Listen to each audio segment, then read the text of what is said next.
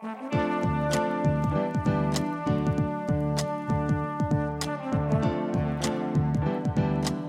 listening to the Co Main Event Podcast. And now your hosts, Ben Fowlkes and Chad Dundas.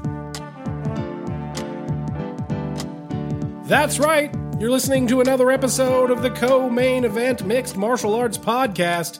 I'm your co host from BleacherReport.com, Chad Dundas, and joining me as always from MMA Junkie and USA Today, it's your friend and mine, Mr. Ben Fowlkes. Ben, how you doing this week? I'm doing all right. How you doing? Wearing your coat inside? It's a little chilly. I guess so. Yeah. I'm not afraid to wear my coat inside. Mm, clearly not. Not be shamed for it either. Well, giving all the people on the live stream uh, a little up close and personal look at your denim coat with your uh, was that faux sheepskin lining. It's Very warm. It's very cozy. I can see the jealousy all over your face. I mean, you. I'm not saying you don't look like a an extra from Karate Kid.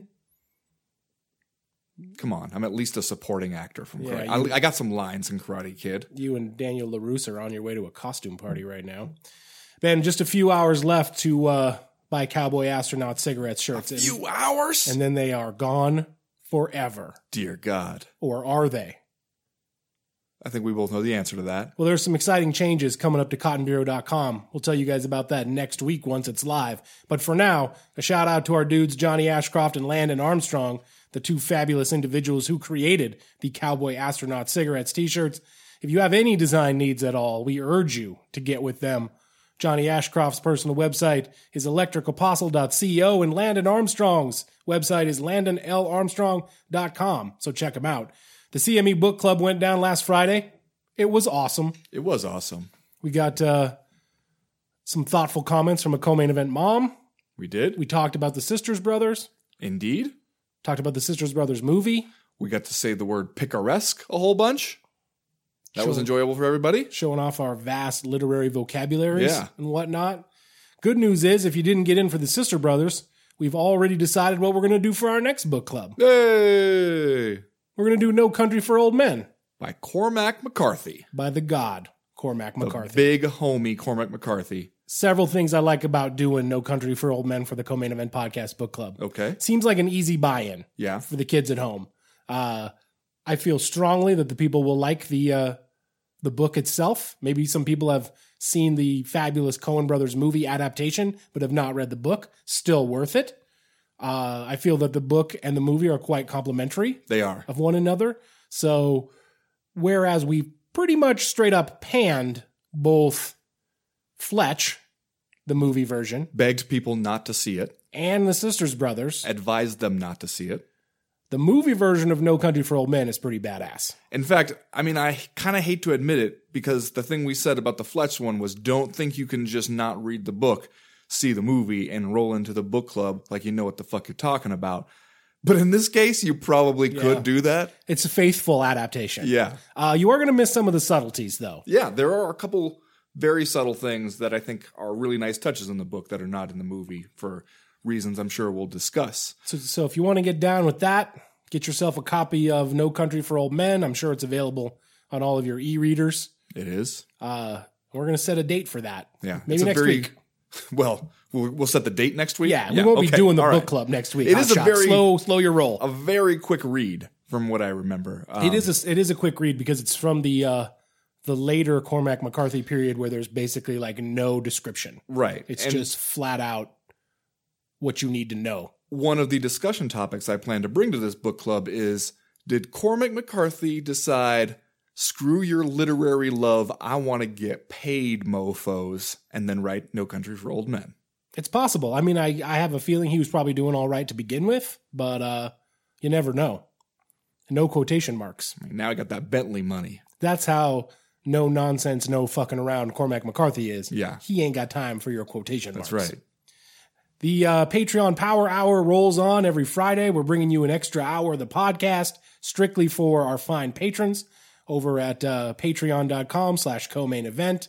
Uh, we sent out our first tip tips for the well-rounded fight fan That's email right. last week. Some good stuff in there. Some great stuff. in I got to say, you recommended a punk band in there that I had not heard of. I was like, okay, let's see whatever punk band Chad thinks will help him cling to his youth. And then I started listening to it and I was like, okay, this is actually pretty dope. Yeah, those guys are really fucking Yeah. good. Really good.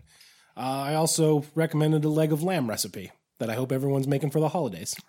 Well, I'll be interested to hear how many people make that leg of lamb. I mean, it sounds gross. You lost me at anchovy I, paste. you would have lost me too. But then when you make it, it's actually pretty delightful. now it forced me to s- picture you over here roasting anchovies. You know what I'm doing? Raising the bar. I'm not playing it close to the vest. I'm not after a conservative strategy for tips for the well-rounded fight fan. No, you're not. You're not playing it safe. I'm coming out swinging. Okay, That's how it ought to be. let's see if you can maintain that. Uh, stickers and koozies are in production, correct? For They our, are. for all of our patrons. They should be ready here in the next week or so. There you go. Ready Then- to go out. then we'll start mailing those out. Uh, ben, tell the kids how they can get down with the Patreon if they need to do it. Well, Chad, you go to patreon.com slash co-main event. It's where you can get down with us. All kinds of extra content over there. Uh, different tiers from $1 to $5 to $10 with the rewards you get escalating from there. Guess how many patrons we're at right now? 850. 841. Oh, we're almost there. Come on, people. all- just trying to work our way up to 900 to trigger the Affliction Day of Reckoning drinking challenge, which will be fun for all of us except for Chad, who might die. Uh, until we get there, you know what time it is. We all know what time it is. It's time for a personal quote from Channing Tatum. we rue the day that Channing Tatum quotes roll out week after week. This one, uh, important context. This was his response to being told that People magazine had named him the 2012 sexiest man alive. Okay? Lay it on me. Y'all are messing with me. That's it? That's, That's the whole it. quote? That's the quote. you know what? That's that's weirdly likable. Okay. Yeah. That's the thing about Channing Tatum, right? So you kind of want to hate him, but he actually seems like he's probably a pretty cool dude. Personally, I have a much more eloquent speech prepared for when I am named sexiest man alive. It's kind of like uh that's that's the that's your top moment though, right? Sexiest Man Alive 2012. That's 6 years ago. What do you think? oh, so you're like for all we know, ours is still in the future. and he he may have fallen on hard times. Yeah. When was the last time you saw Channing Tatum? I mean, I feel like I saw him in a movie pretty recently, but okay. He's probably rolling around horseshoe hairline, huge beer gut, just telling stories to the young folks at the bar about the time he was the sexiest man alive, 2012. Well, up until a point, you were describing yourself, and then you it, it took a, a turn. We got music again this week from our friend Dion Rodriguez, a music producer from Deltona, Florida. If you like what you hear from him on the podcast, you can check out more over at soundcloud.com slash dbeatz7.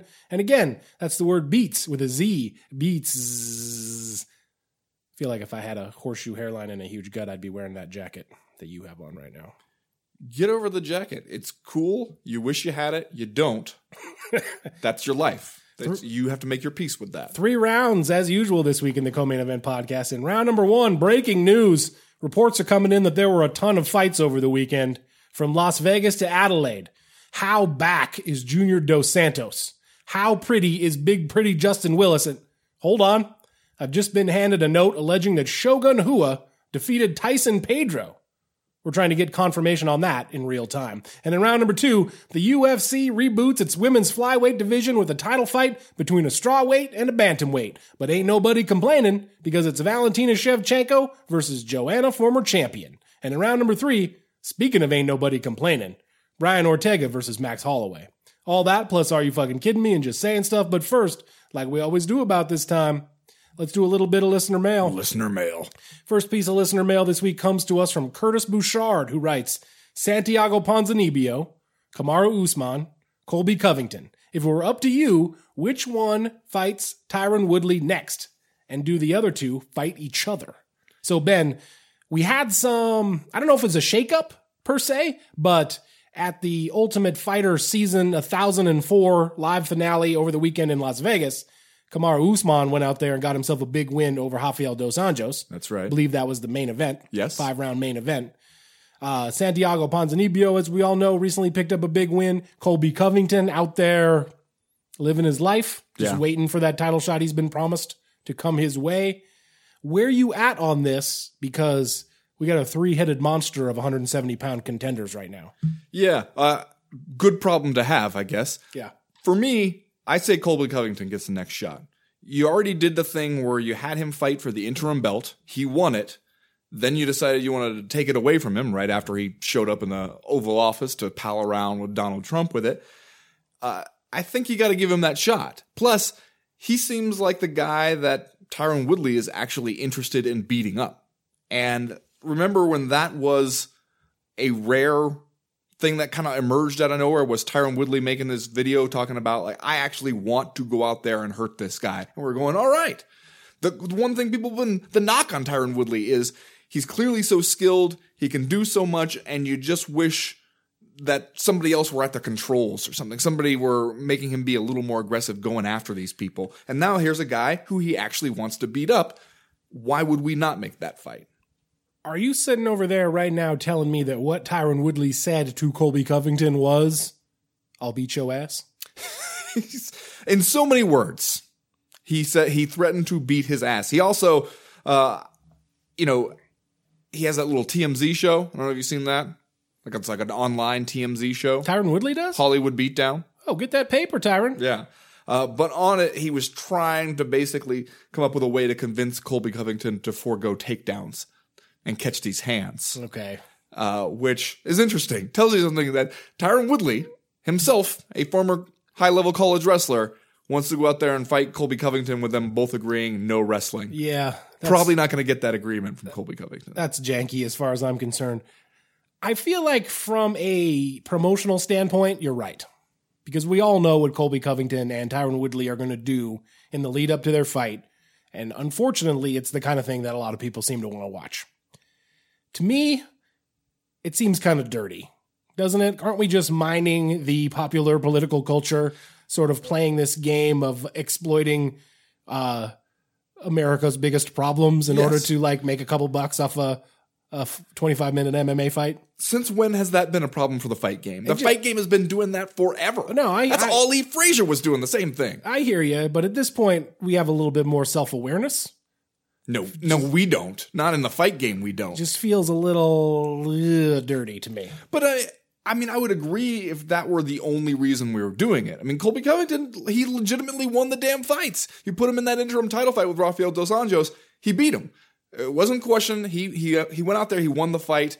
He became the interim champion, but really he be, he got the token that you get to cash in later for the title shot.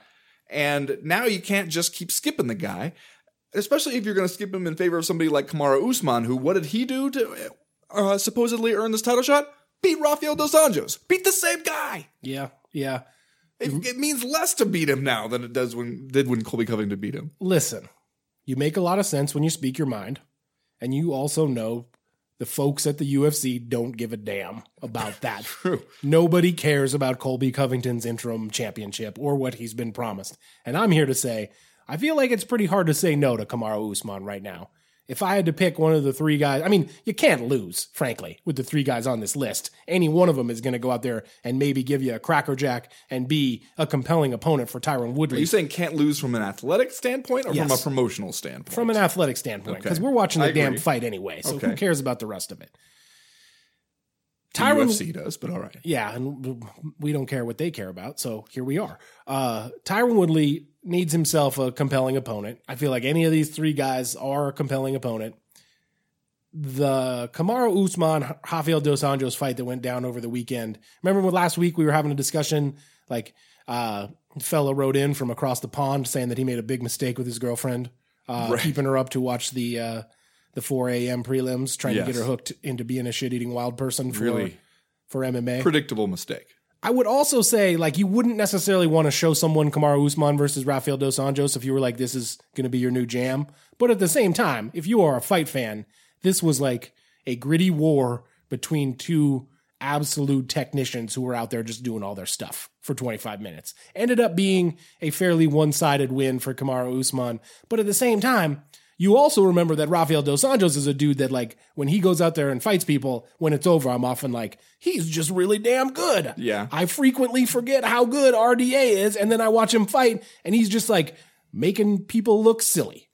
from a logic standpoint, how do you justify telling Colby Covington your win over Rafael dos Anjos was not enough to get you the title shot? However, Karo, Kamaru Usman, your win over Rafael dos Anjos, who had just lost to Colby Covington, that was enough to get you the title shot. You you see, you just played yourself, bringing up logic. Nobody has time for your logic. All you're saying is here. like yours happened most recently. Yes. Therefore, it's the thing I it. just saw. unless Kamaru Usman decides he needs surgery or something for an injury sustained in the fight, and then forget it. Like suddenly your accomplishments mean nothing. I say you go Colby Covington. It ought to be a no brainer. Usman and Ponzinibbio fight each other. Whoever comes out of that is by far a legitimate number one contender. Maybe I just don't want to see good things happen for Colby Covington. I'm with you there, like on a personal level. Like, but still, the the stuff has to mean something. The like if if you do this, then this happens. That that needs to retain some place in the whole like fighting hierarchy. You know what would mean something to me? What? If the Gente Boa got to knock out Colby Covington. The good fella, Santiago Ponzinibbio. How about Colby Covington can go out there and get those hands? well, that might Tyron be Woodley could too. beat that ass. That might be fun too. Next question this week comes to us from Devin Scott. He writes, Disclaimer, I am a super casual boxing fan, but I really enjoyed watching Deontay Wilder versus Tyson Fury. As, as much as I thought Wilder looked like a Beyonce Mad Max cosplay matchup, I, I liked it because it was memorable. I'd be interested to hear the discourse of what you liked about Wilder versus Fury and how it compared to UFC Fight Night 142. What did you think of Fury's Undertaker impression and of the bout's conclusion? Now, full disclosure, Ben, I'm going to come out and say I don't think either of us have watched this entire boxing fight. No, I've only seen it in clips. I was watching the UFC for work that same night, but yeah. I feel like we saw the best of it, right? I mean, we saw the Undertaker moment. Which was awesome. That was awesome. Tyson Fury ho- gets knocked into the Blacklands and then hoists himself up off the canvas, comes back to finish the fight, ends up uh, in a fight I think a lot of people said he should have won, ends up scoring a split draw, which nobody likes that, but here you are. The the best part was at first I thought the best part was him sitting up like that, especially when it's set to the Undertaker music, which you're just teeing the internet up for that one. Yeah. The best part though is Wilder's face when he sees him get up. Like, no, you better get the hell back down there. You did not just get up from that. Yeah. And just being like, damn it. You could just see him go through several different emotions in that one split second. We are in agreement, though, are we not, that combat sports as a whole is probably better off when there is some kind of compelling heavyweight boxing thing happening. Like, I I would like Devin Scott, I assume, have am a casual boxing fan. I followed the uh Deontay Wilder versus Tyson Fury stuff leading up to the fight, kind of at arm's length. There was another awesome video uh, where Esther Lin, they were having the big uh, Yes. on stage confrontation, and uh, premier combat sports photojournalist Esther Lin kind of l- rose up from the back of the crowd The tiniest person there on the stage managed to get up there. to get the shots that she needs. So like a lot of fun stuff was happening in the lead up to this. Even though it's not like commanding a tremendous amount of my attention, just knowing that it's out there makes me feel good somehow, Yeah. like reassured, comforted in some way that Yeah. like fun stuff is happening in the heavyweight division of boxing. Yeah, absolutely. I I agree, and for some reason it feels like it feels different than the way I feel about needing to have interesting stuff happening in the heavyweight division of MMA. I mean, I think it's cool when he- fun stuff happens in the heavyweight division of MMA, but maybe because the way the UFC took shape where light heavyweight for a time was that was kind of our heavyweight division as when Chuck Liddell, Randy Couture, Tito Ortiz were all kicking around there at the same time. Like for us, it feels like it's a little something extra when we actually have legit heavyweight action going on in MMA. Yeah. Boxing needs the heavyweight title to mean something though. Yeah. Yeah, it's weird to like uh, heavyweight boxing even still and to people like me who aren't necessarily like watching every moment of it, it still has this weird sort of like panache. It has this weird gleam to it where even though I'm not looking directly at it, I know it's out there Yeah. and I like it. I like that it's there. Uh interestingly enough, there's ex- interesting stuff having it happening in the UFC heavyweight division right now. And frankly, when Shogun Rua and uh, Ty- Tyson Pedro were having their kind of brawl on on Saturday night, I had kind of like weird tingly flashbacks of, oh, this is a fun fight, a cool fight is happening at light heavyweight. Like kind of similar. Yeah. Because like that's what we are conditioned to expect is for light heavyweight to be awesome. Hasn't been awesome in a while. No. So like even though, you know, it's not like Shogun Rua is going to backflip his way into a title shot against Jon Jones and suddenly be the champion or something like that. Just watching those two guys throw down, I was like, yeah, this is good. More of this. This Yeah. is what I like. Far from the just shut it down Right. version of Chad Dundas's thoughts on the light heavyweight division. Next question this week comes to us from Mitchell Davies, who sounds like he probably plays midfield for a English Premier League soccer team. He writes After knocking out Alex Perez twice on Friday, Joseph Benavidez somehow became the first flyweight to actually protest the end of the division. His points were certainly interesting. Think about it. When Anderson Silva was dominant some eight years ago, everyone was saying how lackluster the division was and how no one stood a chance. Sure enough, not long after his downfall, the division is one, if not the most competitive in the UFC. Is this at all possible for flyweight, or should we give up hopes like Dana White because they aren't selling right now? Please discourse. Now, a couple interesting things about uh, Benavidez Perez. First of all, we called a do over, right? yeah. In the middle of this fight, which is weird to think that that's something that can still happen at the highest level of mixed martial arts. Second, does Joseph Benavidez have a point that now that uh, Demetrious Johnson has shuffled off to another continent, is is flyweight somehow more interesting? And would flyweight be better off if a guy like Joe B had the strap? Yeah, you know, he he was making this point in the days before the fight and doing a really excellent job of making the argument. You know, he's a smart guy Yeah. and uh, he can really lay it out for you in a way that makes sense and make like calm, rational points, which, as we've pointed out on this very episode, don't always get you where you want to go in the world of professional mixed martial arts. But he did make good points about how, you know, you, you can say a weight class just isn't interesting people, but the UFC has really only had one flyweight champion, Right. In its entire history of having flyweights, and you know until recently, when Henry Cejudo won the title, you'd only had Demetrious Johnson, and he he did make good points about like comparing it to Anderson Silva, where you had those fights like Anderson Silva versus Thales Leites and stuff, where people were like not super into it, but what else is there for him to do? He's beat everybody else. And then as soon as the Anderson Silva era was over, you saw a lot of turnover at the top. And now, I think as he correctly pointed out, you look at like the top five guys or so at middleweight, and you're like, well, any of them could conceivably end up with the championship sometime soon. Yeah. And plus, I think if you were actually looking at what you were getting in the fights themselves from the flyweights, I don't see what there is to complain about. You were getting really good action. Like just this weekend, you know, that you had that fight, uh, and then you had uh, the uh, uh, uh, Wilson Reis and uh, Ben Nguyen had a good fight. The fight of the night in the, at the Ultimate Fight Night in Australia, that was a flyweight fight. Like you're getting good actual fights from these people. So if what you're saying is just like, yeah, people can get excited about lightweights, they can get excited about featherweights, they can even get excited about bantamweights, but that extra two pounds or the extra ten pounds is just too much for them. They they can't possibly get interested in it. I don't really buy that. Yeah, I am blanket opposed to killing off the flyweight division, as I think all of the good hearted, right thinking people of the world are. Because, like you said, it just doesn't make sense to me to like end an entire division just because it's quote unquote not selling, unless we are in a fire sale situation where the UFC just needs to cut bodies from the payroll, which maybe that's true. I don't know whether or not it is. Well, then by all means, let's keep having seasons of the Ultimate Fighter to add bodies to the payroll. But I think Joseph Benavidez, like you said, makes a really compelling point here uh, in that, okay, let's say we are going to kill off the flyweight division. It seems weird to do it now, right? Like we had Demetrious Johnson, who is one of the greatest MMA fighters in the short history of the sport. Uh, the co-main event podcast are big fans of his, but if the UFC viewed him as a detriment as its 125 pound champion, well, now you got a new one. And now you've got a, a completely revitalized contender list. You got fun guys like Joseph Benavidez. We haven't uh, got to see what Henry Cejudo has to offer as champion really yet.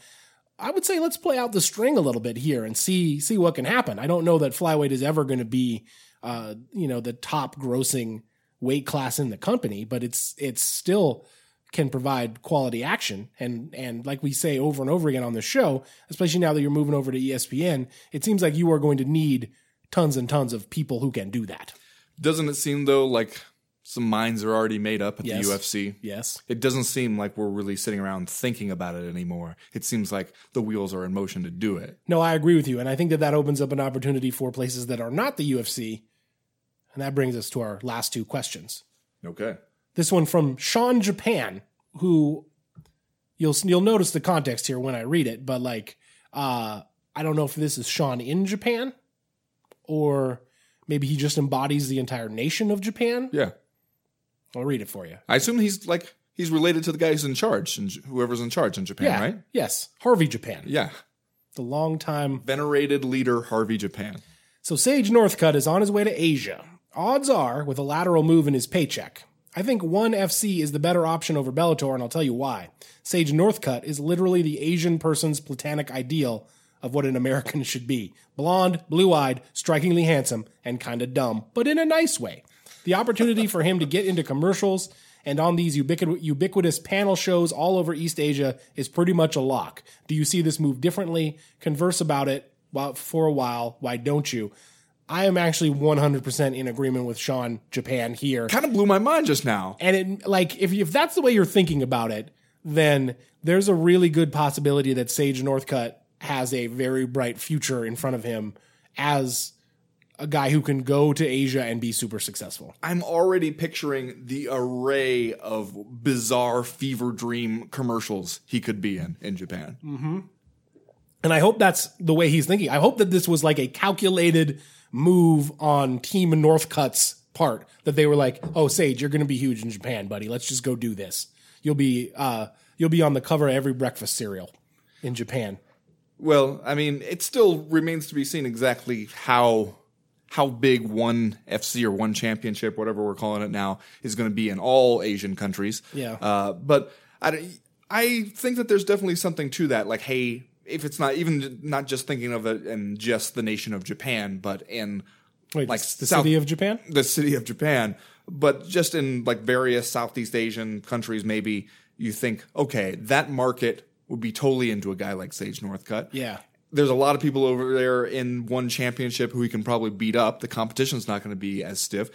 And he actually seemed in the last couple fights to be starting to turn into the fighter that the UFC was billing him as a few years ago.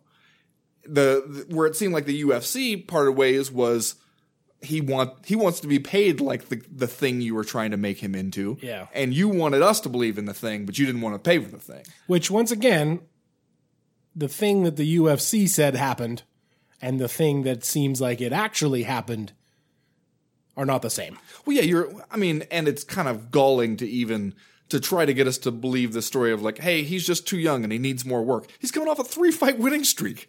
Like that's not the time where you can really make that argument. The time you can make the argument was way back when you signed him because you found him on the Dana White TV show. But honestly, I do hope that there are business minds behind Sage Northcutt who are thinking about it exactly the way Sean Japan lays it out, and that we pretty soon get a commercial where he and Mark Coleman are shaving each other or something. Did you see uh, out just before we started recording that they're saying ONE FC is going to land an American broadcast deal here pretty soon? You don't say. And uh, I don't have the quote in front of me, but I believe they said that it was going to be on a network like a, I think they said something like Premier Network that currently carries American sports, Okay. which could Fuel. be a, Is fuel still around? It could be a lot of stuff, right? It could be up there on altitude for all we Ion. know. What about what's up with Ion these Ion? TV. It is interesting to think though that there is a major American sports broadcaster that is about to lose its mixed martial arts programming. That's true. Secondly, since I've already started to be able to taste the savings of moving my cable package down so that all I have to get is ESPN, it would be a very MMA move for ONE FC to swoop in and suddenly show up on Fox Sports 1. Keep make you keep that platinum package. You yes, you know it. The money just flying out of my wallet. Last question this week comes to us from Torin from Edmonton. They write, so RIZIN just announced a New Year's Eve super fight between the current RIZIN 135 pound champ, Kyoji the Supernova Horiguchi, and the current Bellator 135 pound champ, Darrion the Wolf Caldwell. This presents an interesting size matchup, experience matchup, and style matchup, but looking past that for a second, this has me pondering something else. What the fuck happens after this fight? Since this is a RIZIN event, I, ass- I must assume that only RIZIN belts The only the RIZIN belt is up for grabs. If Horiguchi wins, do they then have a rematch in Bellator so he gets a chance at the, the new belt too? If Caldwell wins, does he uh, try to defend the RIZIN belt in RIZIN or vacate it immediately? Discourse if I, my dudes. So this is cool. This is cool. We are all high fiving and in agreement that Caldwell going over to uh, RIZIN and getting the blessing from Bellator to fight over there is a cool thing. And in fact, kind of makes you think that if anybody is going to challenge the UFC for dominance in the MMA marketplace, that collaboration is perhaps the way to do it. Yeah. Well, and I really like the way they phrased it too. Like Bellator putting out stuff on social media, being like, we're sending our guy over there to take that belt. Let's go get you another belt. I like, you know, presenting it that way to fans. Like, hey, our guy's coming over there. Operation Belt Gank Yeah. is in full effect. We're coming over there to take your stuff. I also, though, saw Scott Coker, uh, I think in Sherdog, I, I saw a thing where he was saying, and maybe he was saying it somewhere else, but I read it on Sherdog about the plan is they worked this out between Bellator and RIZIN. Like, hey, if our guy takes your belt, there'll be a minimum number of times he has to defend it against your guys, whether it's him coming back over there or you sending one of your guys over there to Bellator to fight him for the belt. And vice versa. Like, we'll, you know, if somebody comes over and wins a Bellator belt, you have to put it up for grabs a certain number of times. If they can actually, you know, work together that way and get that to work in practice the way they want it to work in theory, then I think it's a great thing for them. And it makes sense because neither one of you on your own is really making enough waves, especially in some of these weight classes. Uh, you work together. Now you have something that we're actually interested in. It feels like you've raised the stakes somehow by putting, uh, you know, another organization's belt on the line. It's still, I think, a little trickier to actually pull off, especially like over a long period of time. Yeah. Uh, I mean, we remember what happened when the whole deal was there was going to be a fighter exchange between Pride and the UFC, and then that didn't quite work out the way it was supposed to. If they can make it work this way, I'm totally into it. The only thing you wonder is what about the rules? Because Yeah. you go over to fight in RIZIN, people might kick you in your damn face while you're laying on the ground, and you can't come over to Bellator and do it the same way, at least in the United States. Not that we are want to constantly predict the demise of the UFC, because frankly, the UFC has seemed downright impervious over its short life in the United States. But all of this stuff happening at once, with Demetrious Johnson going over uh, to ONE FC and Sage Northcutt going to ONE FC, uh, and this thing between RIZIN and Bellator, and some kind of cool looking tournaments on tap, and then you know the potential that a lot of flyweights are about to hit the streets. Uh, it feels like something is happening. And frankly, I feel like we would be better off if, you know, the international MMA scene came into its own uh, in in like the big time once again. But does it feel to you like there's, I don't want to say a shift, but like the potential for sort of like uh, international MMA to experience a renaissance here? Well, a lot of the stuff that you just mentioned is stuff that is really only a, of appeal to the hardest of the hardcore fans. Right. But wasn't it always that way? Maybe. Uh, I mean, I do agree that MMA has always been at its best when there's competition. Yeah. Like the UFC was at its best, both when it was competing with Pride and then afterwards when Strikeforce became a real thing that it had to compete with. And the UFC, maybe in part because of what we know about its corporate leadership and the kinds of people at the top there at the UFC, uh, when they consolidate power and feel like they've got a chokehold on the sport, it usually does not lead to anything good for the fans. It usually does not make uh, the product better in the end. So I agree that having somebody out there that can really compete with it and force the UFC to think about what it can actually do to put on a better product is a good thing for everybody. Yeah. I hope there's something happening. I hope ONE FC finds itself a, a, a high profile American broadcaster. I hope that all of this sort of like talent uh, crossing from from one side of the aisle to the other ultimately comes to something because I think it would just just be cool, frankly. Yeah. That's going to do it for listener mail this week. If you have questions, comments, concerns that you would like to air to the podcast in future weeks, you know how to do it. You go to the website, comainevent.com, and click the link in the top right hand corner of the screen that says email the podcast. That'll get you in touch with us. While you're there, you can sign up for the Breakfast of Champions newsletter. That comes out every Friday morning to catch you up on the news and notes that we miss on the days that we're not recording the podcast. Stuff always happens, news always breaks. The newsletter itself is short, it's informative. We would love to tell you it's funny. And if you don't like it, it's really easy to unsubscribe. As for right now, though, we are going to go ahead and get started with round number one.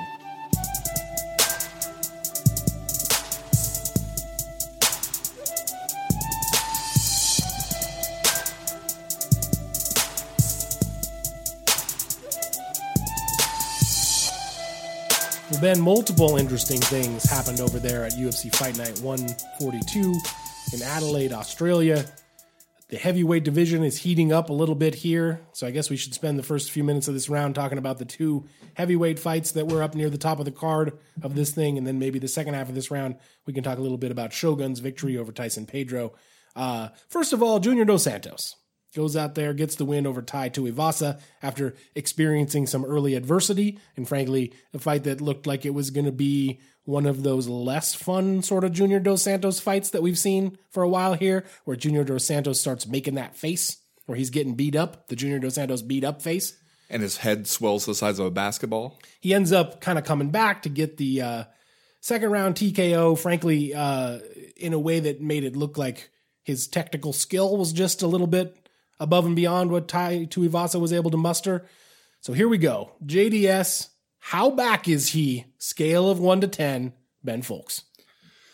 How back did I say Francis Ngannou was? I believe you said 7.5. Okay. I'm going to go 6.9. Not quite as back. Right. I think, I mean, I don't want to downplay the win here for Junior Dos Santos. It was a good win for him. And also, uh, is a, a significant win because as I was looking at his record, I realized this is the first actual winning streak he's had since he was defending the UFC heavyweight title. Yep, first time he's won two in a row since 2012. Since then, it was lose one, win one there for several years. This is one of those things where it's like, how do you want to frame Junior Dos Santos' record? Do Right. you want to say that he had a 500 record between 2012 and 2017, or do you want to say, hey man, he's three and one in his last four, with Right. the only loss coming to Stipe Miocic, who at Right. the time was the champion? Well, and if you just look at all his losses, you see that there are some good fighters in that bunch. You know, twice to Cain Velasquez, once to Alistair Overeem. That's the one he wants to get back, uh, asking for that rematch after this win, and then that fight to to Stipe. Uh, but then again, these last two wins, I mean, Blagoy Ivanov, like, okay, you, you beat him. Uh, and then Tai Tuivasa, who seems like, you're right, he's a good fighter, tough guy, hits hard, but maybe needs a little more seasoning.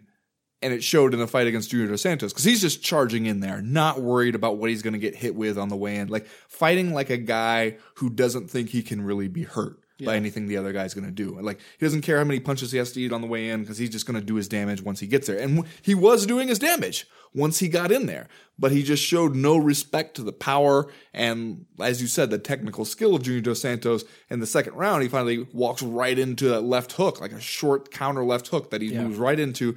And when he gets hurt with it, that's what I mean. Obviously, maybe he's not really there entirely mentally after getting caught with that punch, but just kind of drifts a little bit of the ways away and then stops while you're still in Junior Dos Santos's range Yeah. and just clocks him. And Dos Santos squared him up with a right hand, right? Then he threw a right and it kind of turned to Ivasa. He, he threw the left hand, and that's what turned him. Yeah. and that's and that's when he he turned and he went as if to back out of the exchange, but then just kind of stopped and and hung around there for too long, and then the right hand put him down. Yeah. and you know he still was he recovered fairly well, was still kind of trying to be in the fight, but when you're on bottom and mount and your solution is to try to punch the guy back from there, Yes. that tells us that maybe you don't have all the tools you need in the toolbox. yeah, which, and I feel like Tai Tuivasa is a fun guy to have around. He is uh, twenty five years old.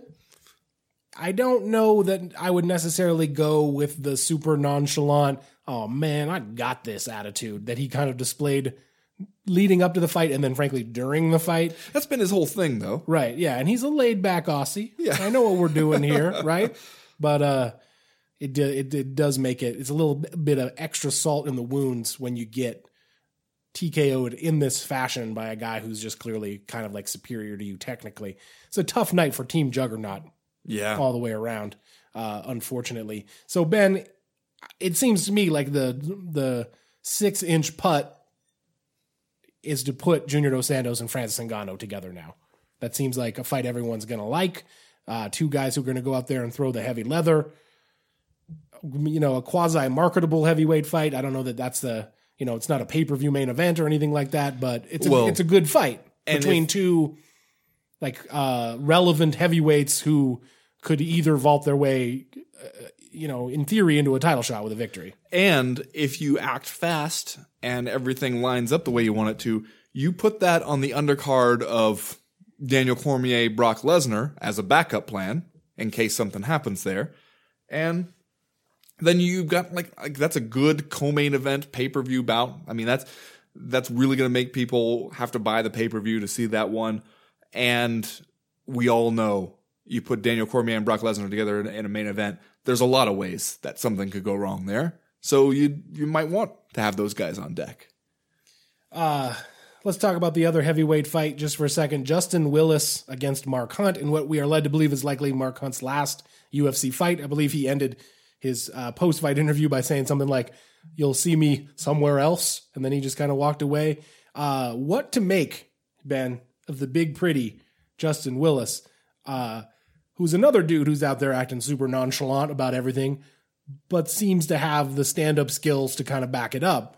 Uh, he's eight and one now, four wins in a row in the UFC. The last two over Chase Sherman and and Mark Hunt didn't necessarily like put on a highlight reel performance against Mark No. Hunt. No, he did not. But he worked him pretty good. Uh, clearly had a speed advantage, maybe had a uh, technique advantage, and just kind of kept peppering him with jabs and and hard shots in a way that near the end of this thing, well, I don't even know if near the end. I'll say the second half of this fight, Mark Hunt maybe was already thinking about where I'm going next. Yeah, it did seem that way, didn't it? Like I couldn't tell how much of it was maybe Mark Hunt getting frustrated with the kind of style that Justin Willis was bringing because it was clear that your boy Big Pretty had it in his head. Do not stop moving and let yourself stand in front of Mark Hunt. Sure. Just gonna jab and He's not a circle. crazy man. No. Well, but you know, Mark Hunt has been able to draw people into that so well so many times over his career where he'll just kind of like put his hands down and invite you to come in there and think that you can uh, score some shots on him, and that's when he wants to fire back. But Justin Willis was not going for it, was just circling and jabbing, circling and jabbing. And Mark Hunt just didn't really have an answer for that at all. And I couldn't tell if it was indifference, if he just got frustrated and got out of his game. But he didn't really even try too many different things to try to solve that problem. It was just kind of like, all right, fine, this is what you're going to do. Let's get it over with then. And he's just following around, trying to lunge in every once in a while. And Justin Willis is ready for that when it happens. Not even really trying to cut off the cage on him, just following him around in these tight circles all night long it did make me wonder if it was if mentally Mark Hunt had already checked out. That thing like where you know you you give your two weeks notice at a job and you know you'll show up, but you're not really doing a whole lot during those two weeks. You're already moved on to the next thing, and maybe that's how it is for him. I. I do wonder though what the next thing is for Mark Hunt because he said like you know he wants to have like five more fights or something like that. Uh, if you're Mark Hunt, there are some places you could go Yeah, in we were- MMA right now where We they were would just like to have talking your about services. a couple of them, right? Like it probably would not be a great surprise at all to see Mark Hunt show up in RIZIN or One FC, or frankly in the Bellator Senior Circuit, depending on you know what he wants to do.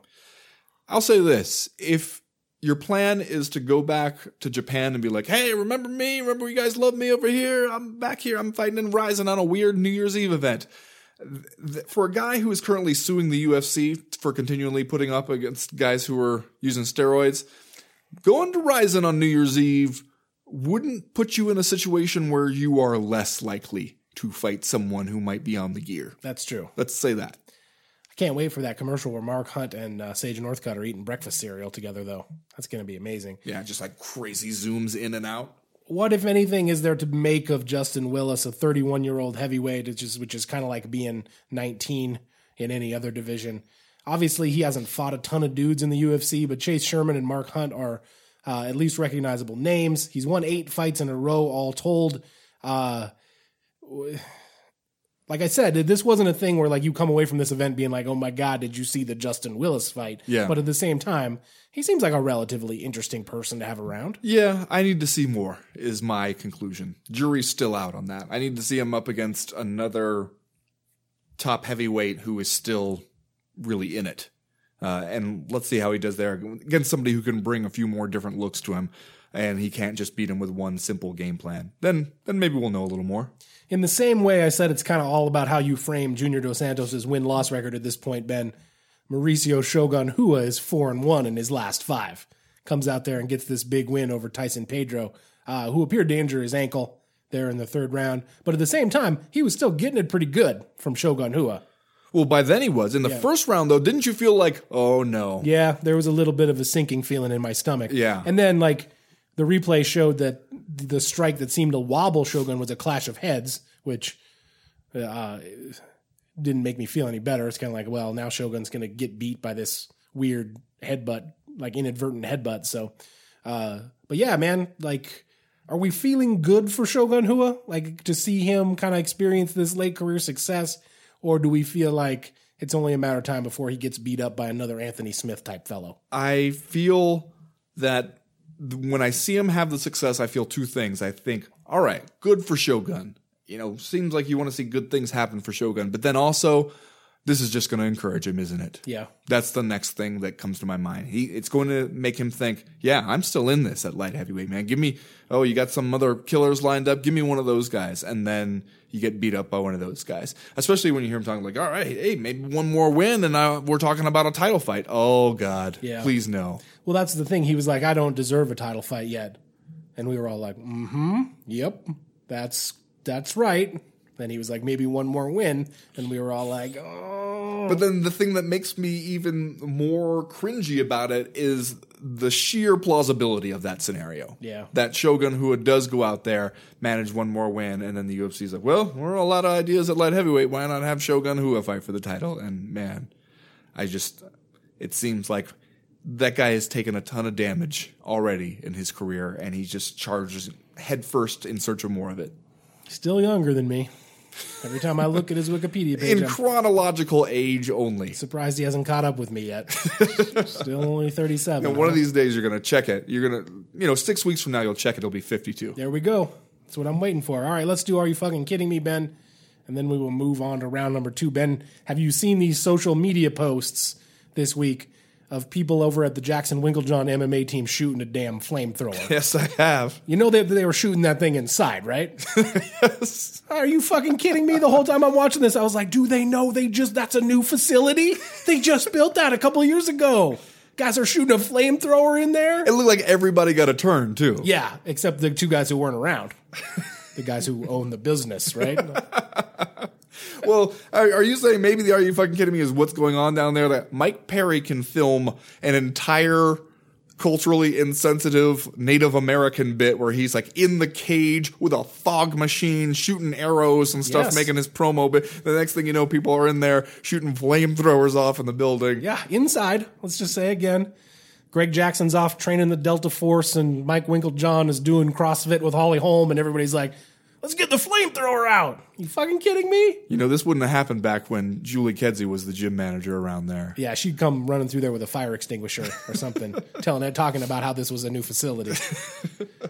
ben, what's your what's your are you fucking kidding me for Well, this week? we mentioned earlier about uh, Dana White saying, "Hey, Kamaru Usman might have jumped up there and stolen Colby Covington's title shot." Uh, the uh, the reasoning he used there, in part, nothing's guaranteed in life, man. Nothing's guaranteed. Meanwhile, at the same post fight press conference after the TUF finale, Dana White also said that, "Hey, he Anderson Silva is totally right. He did promise him if he beats Israel Adesanya, he gets a middleweight title shot. So that's that's set in stone, says the guy who just told us that nothing's guaranteed in life. Are you fucking kidding me? Are You fucking kidding How are you not worried about that if you're Anderson Silva? Your thing is guaranteed, right? Right? Better get that shit on paper. Fucking kidding me? Sign that on the hood of someone's car in an alley out behind the TUF gym. That's going to do it for round number one. We'll be right back with round number two.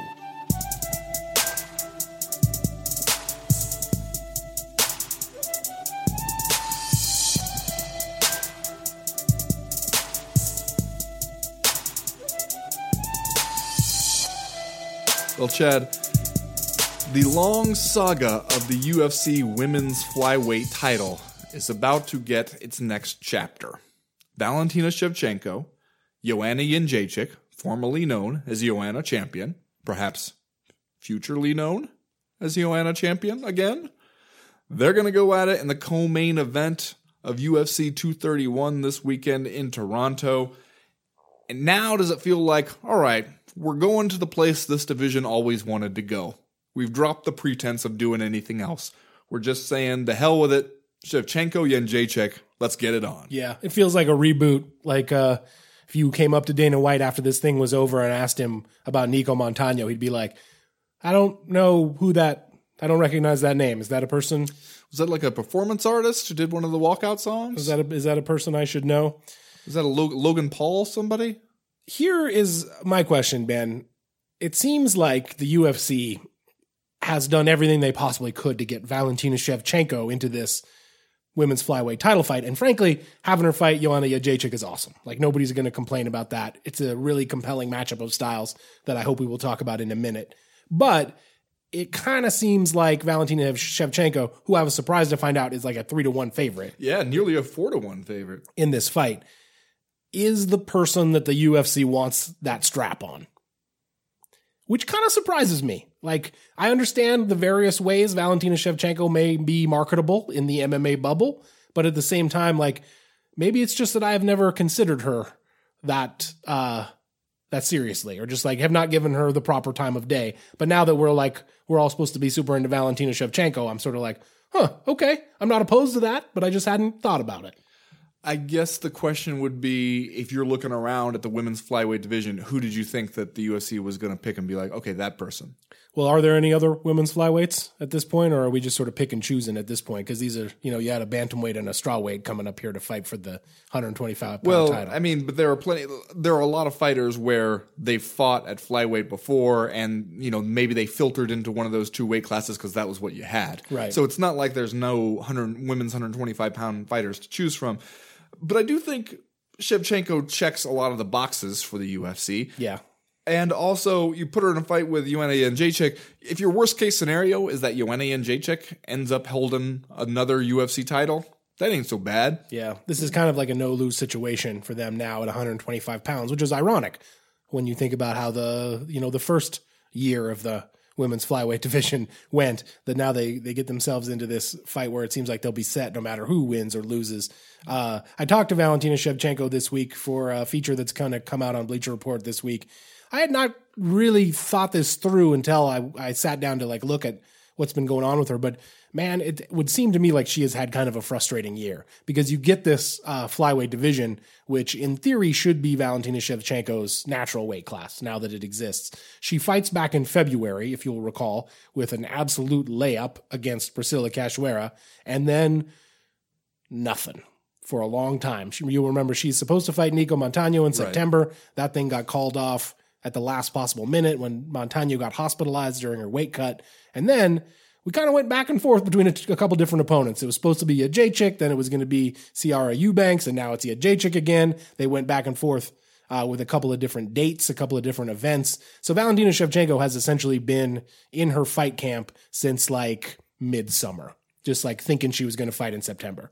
Maybe one of the things that the UFC likes about her is her down for whateverness as this goes. Yeah, and that is, if I had to describe Valentina Shevchenko in a few words, it might in fact be down for whatever. Yeah. because she clearly is, including, I don't know, getting in a shootout at a restaurant in Peru with when her uh, she and her coach were having dinner, and some, some dudes came in there and tried to rob the place. And Pavel Fedotov, who's been Valentina Shevchenko's coach since she was like five years old, was like, "No big deal. I'll just pull out my gun and get into a shootout, get shot in the stomach." What? Come on. And she is also a competitive shooter. She Yeah, not? she's a like a champion shootist in uh, various uh, organizations that she told me about, and I went, mm-hmm, mm-hmm, yes, Yeah. clearly ISPCA or whatever it is. Oh, yeah. I'm very familiar with their work. Definitely. Well, and that's why whenever I see some other fighter, and there's some other uh, women's fighter, I can't remember her name, who also tried to adopt the Bullet nickname. I'm like, okay, look. Valentina Shevchenko, not only competitive shooter, has a gun tattoo. Uh, coach was shot during a shootout in a restaurant. Like she's got you on every level here. She Yeah. she owns the Bullet nickname. Yes, she has been on the cover of something called Gun Cult magazine Gun Cult magazine, huh? for a while this week. How week. they doing? for a while this week, I was doing the thing where I was working at a coffee shop, and one of my tabs on my browser was Gun Cult magazine, and I kept being looking around, being like, "It's for work, you guys. It's for work." I'm gonna read you uh, An article from Gun Cult magazine. Yes. I bet the editorials are just straight word, fire. word for word. This is uh, Pavel Fedotov, the longtime coach He told this to Thomas Gerbasi from UFC.com in 2017. But I think it's like kind of an awesome quote just to let you know where everybody's coming from here. This is about uh, Valentina Shevchenko when she first started training at uh, for Pavel Fedotov's team. Valentina was a brave little girl. She could fight without fear with girls and boys who were heavier and more experienced. Sometimes a strong punch could stop her, but she would stand up and start to fight again. Sometimes she was crying, but still fighting again and again with the same intensity. Okay. There you go. That's what you're getting if you're going uh, going over there to Pavel Fedotov's gym. If you are one of the Shevchenko girls, Do you think that she rolls through Joanna Jędrzejczyk quite the way odds makers think?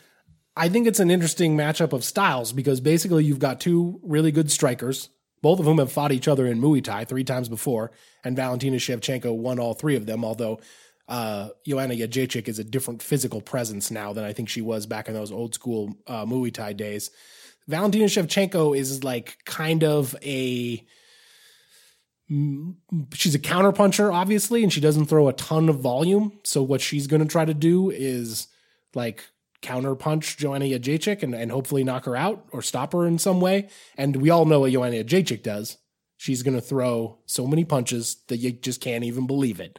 So, like, I think Valentina Shevchenko, if her power, if she can make her power count against Joanna Jędrzejczyk, uh, who obviously has been stopped by with punches twice in a row now, right? By uh, Rose Namajunas, or at least dropped uh, by Rose Namajunas, Yeah, the uh, the second one was a decision. right? Uh, I think it'll be a good night for Shevchenko. I think if she cannot do that, then she's just going to get overwhelmed by uh, the pace of Joanna Jędrzejczyk.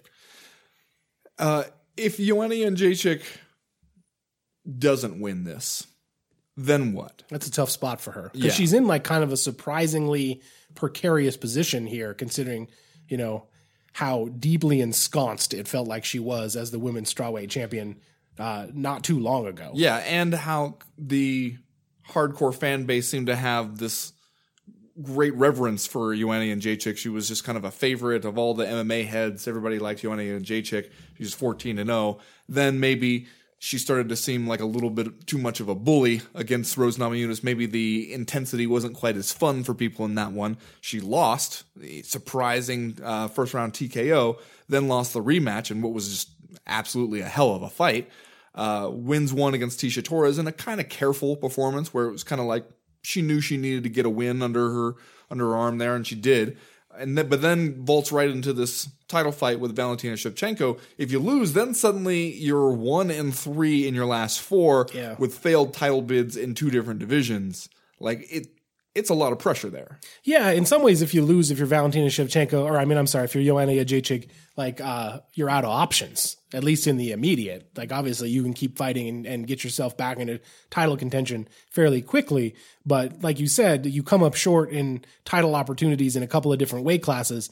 It's not like you can pull a Urijah Faber here and just like keep getting title opportunities after title opportunities. I think that uh, you know Joanna Jędrzejczyk will be out of out of runway at that point in you know at least in the immediate. I think that the worst thing that could happen for Jędrzejczyk, this is going to sound like a super obvious statement, but like if she gets knocked out by Valentina Shevchenko or finished with strikes, uh, because then you will have a situation where this person who seemed so good for the first several years of her UFC career has seemed uh, really vulnerable to strikes in her last several appearances. At which point, the MMA community is probably going to have to start asking itself some tough questions about one of its favorites, about you know what kind of chin she has left and how long she can soldier on with this fighting style that she was once so so good at.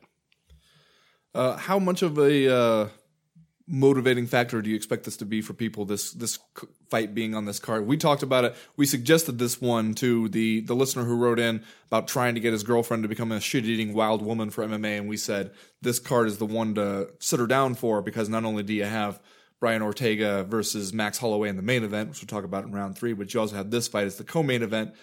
Do you think that there's a lot of people like who are clued in enough to this fight that they're going, okay, I want to see this one enough. It's the thing that's going to send me over the edge to buy the pay per view, or do you think that the the drama with women's flyweight has been such that it kind of feels like we're just trying to go ahead and get a title fight over with at this point? Um, I don't think that UFC 231 is going to be like a huge crossover success. I don't think anyone is really expecting it to be that. I don't think it's going to score a huge buy rate. But this one, Ben, is for the heads because this is an awesome fight card all the way around. You know, you can't like the two matchups at the top of the card: Shevchenko versus Jacek and Holloway versus Ortega, which we'll talk about here in a couple minutes, uh, are hard to beat in terms of like a pure MMA matchup of styles. And then you look down the card and it's got uh recognizable supporting characters like Gunnar Nelson and Jimi Manuwa, Jessica Eye, Elias Theodorou, your boy, EA, Eryk Your- Anders. Your boy, your boy Eryk, your boy Anders. Yeah, he's going to. Uh, he's actually fighting Elias Theodorou on this card.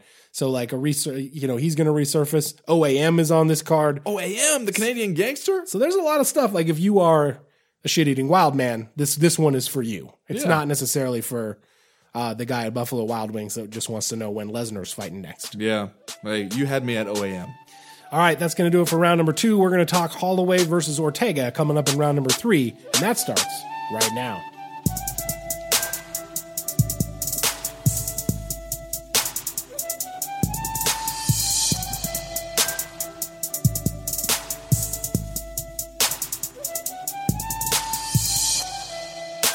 Well, Ben, I talked to friend of the podcast, Patrick Wyman, this past week, uh, MMA analyst extraordinaire. How's he doing? He's doing great. That's good to He's hear. just on Jeopardy, as I'm sure Yeah, you know. I saw him. Didn't didn't emerge victorious, but nonetheless, that's pretty badass. I think he got screwed with the categories personally. Yeah, wasn't the final like musicals or Yeah. something like that? See, that's Answer not- was Brigadoon. yeah. See, that's not in my wheelhouse either.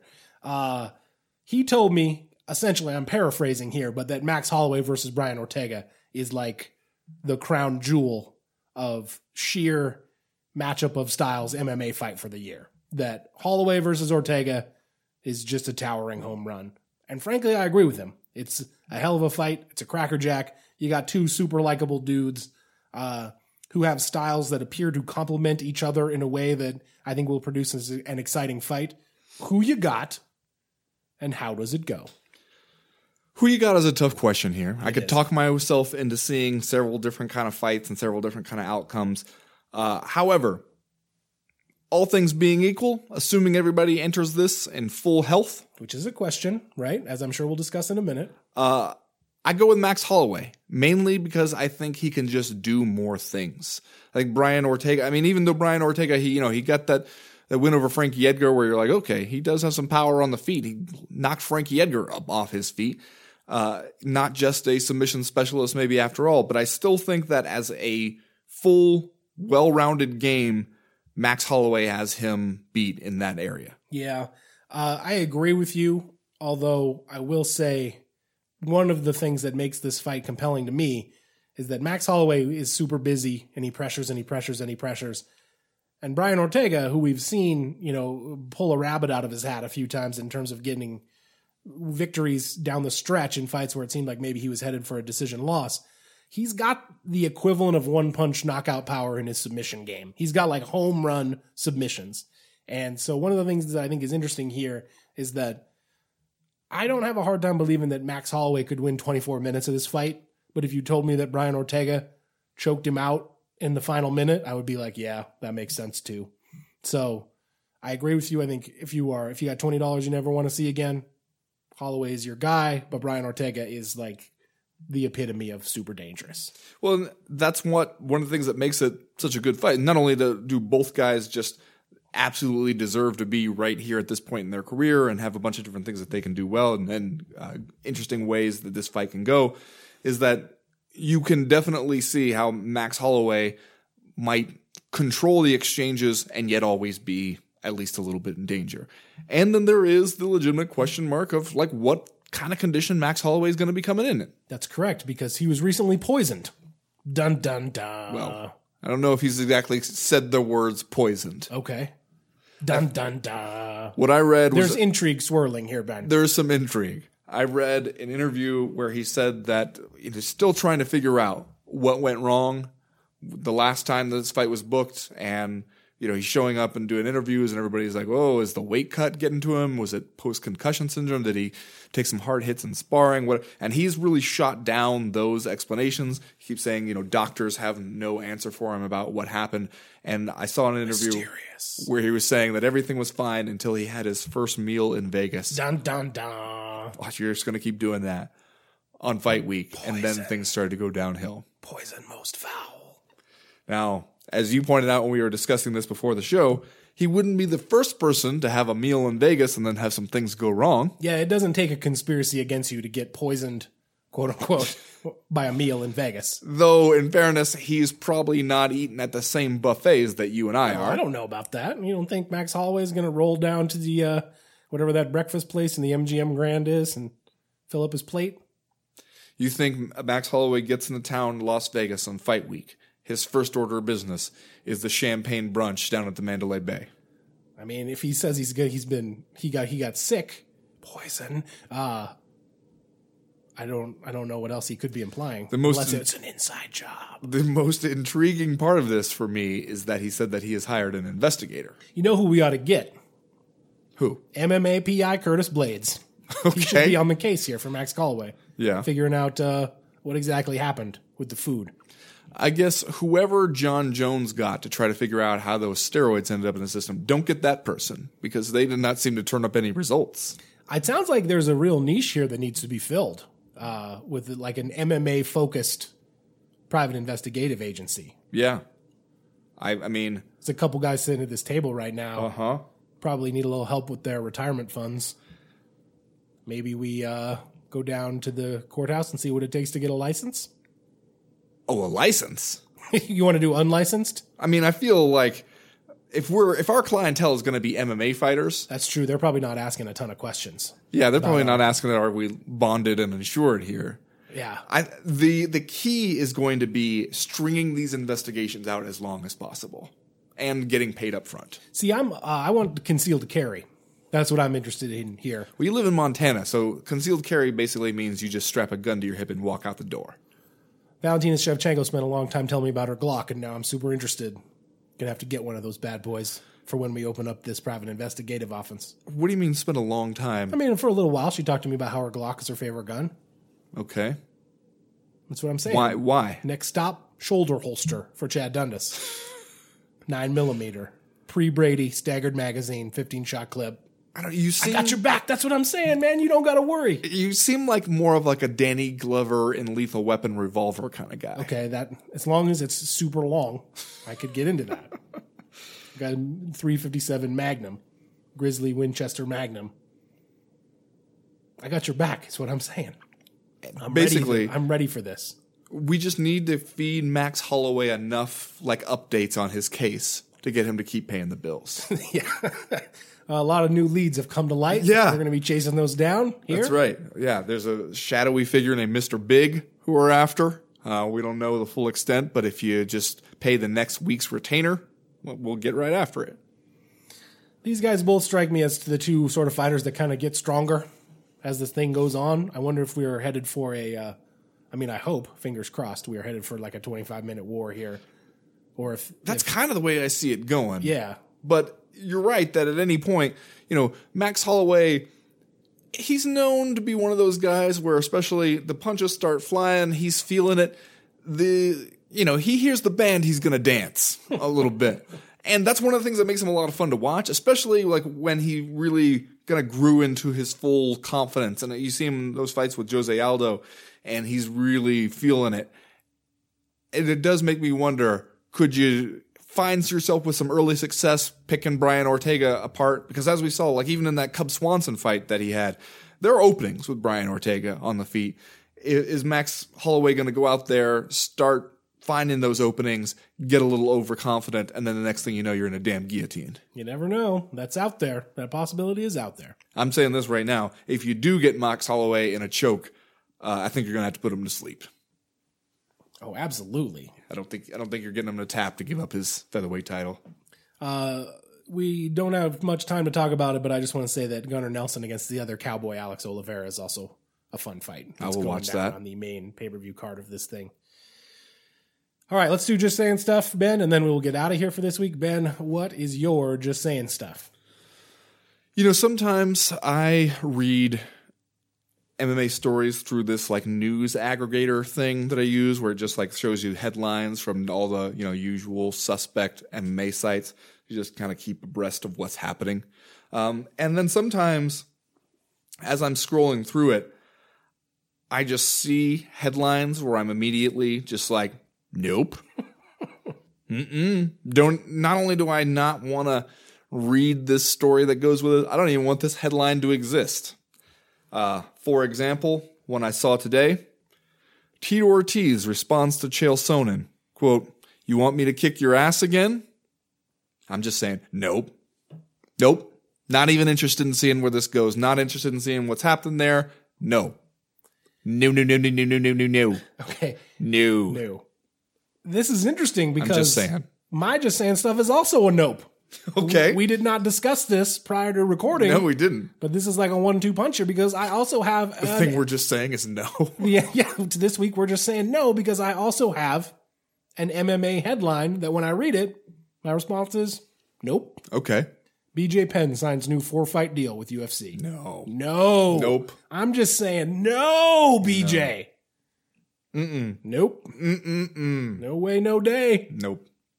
That's going to do it for this week's co-main event podcast. Tune in next week. We'll talk about all the stuff that happens at UFC 231. And we might even start to look ahead. Raging Al's coming up. Oh boy. He's uh, got himself a rematch with uh, Kevin Lee, I believe. Yeah, that's going down December 15th. I'm into that. Me too. As for right now, though, we are done. We are through. We are out. Um, you know, the one thing that we have to get to work on is a name for this detective agency. And what kind of car we're going to have. Ferrari, I'm thinking. Well, we might want to go something a little lower profile, Dodge Charger. so we can just kind of blend in. Yeah, Mustang. Lime green Mustang. Okay, well, that's a maybe. Maybe Oldsmobile. Cutlass Supreme. Yeah, a, Okay, a lot of a lot of Buick? fast food wrappers on the floorboard. We're going to go to the uh, whatever car lot the PIs buy their cars. and That's what they got in a Buick. Yeah. Comfy. We won't be hurting for comfort. Then we're gonna have to go buy some hats, specialty hats. Uh-huh. Fedora. A couple fedoras. Maybe a Tam o' Shanter. Newsboy, we go newsboy with it. Yeah. I'm to get a feather in my cap. You got to earn that.